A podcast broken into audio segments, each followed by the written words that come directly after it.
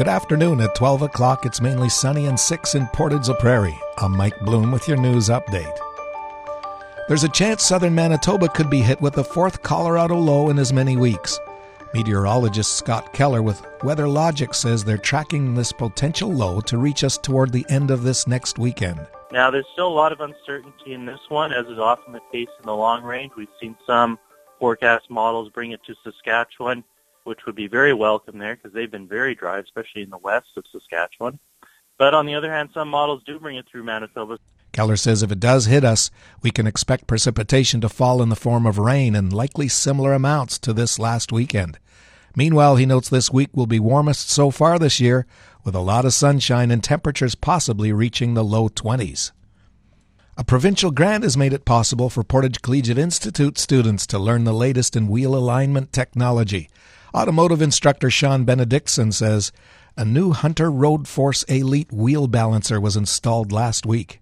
The things that we've got that are an advantage over the previous balancer we had is it has a lift that can actually be used to bring heavy tires up so that our students who are not capable of lifting the tires can install them easily without injury. It has a road force component that actually simulates the vehicle being on the ground.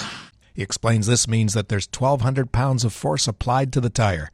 Benedictson adds the machine can check for tread separations and has touchscreen capability. He notes it has more features than he realized were included and will prepare students for work for the latest technology. See video at Portage Online.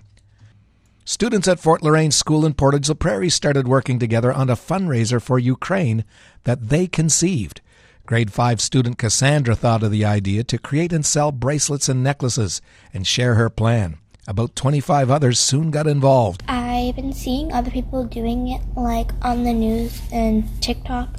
I have seen this one girl, she was from the Ukraine, but she had to leave her home and I just feel bad for her and I'm like what are we gonna do I found out on the news that they these kids were doing it and I'm like wow this this gave me an idea she says she then asked her fellow student Violet to help who says it feels good to be nice and helpful she explained they're doing the flags blue and yellow colors as well as others who might want a choice the girls brought the idea to Mrs. Mosick Matisse, who phoned around town and got into contact with a few people involved in the churches she was able to acquire some contacts to help them send the money to an orphanage in Ukraine.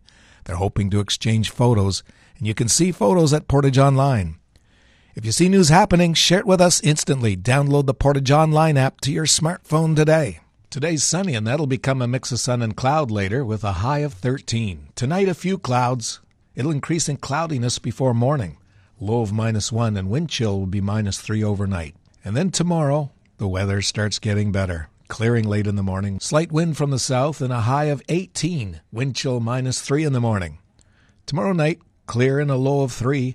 Thursday, sunny and the high of 20. Thursday night, clear with a low of 5. Around the region, Brandon's mostly cloudy and it's 5. Winnipeg is mainly sunny and 5. Here in Portage, it's mainly sunny. Humidity 77%, the temperature 6. From the Portage Online Newsroom, I'm Mike Bloom.